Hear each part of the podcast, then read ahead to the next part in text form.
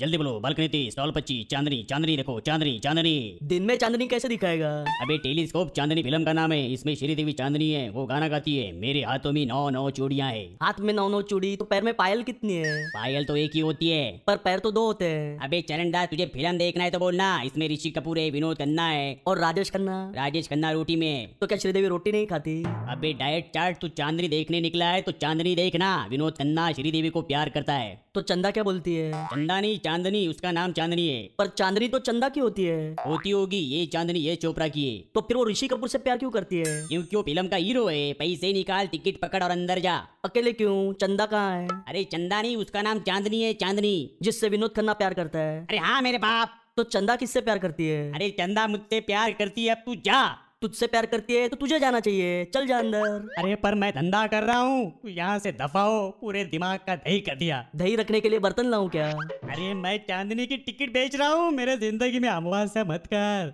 ऐसे हिम्मत हारेगा तो चंदा क्या सोचेगी कौन चंदा कैसी चंदा मैं किसी चंदा को नहीं जानता हाथ मिला मैं भी किसी चंदा को नहीं जानता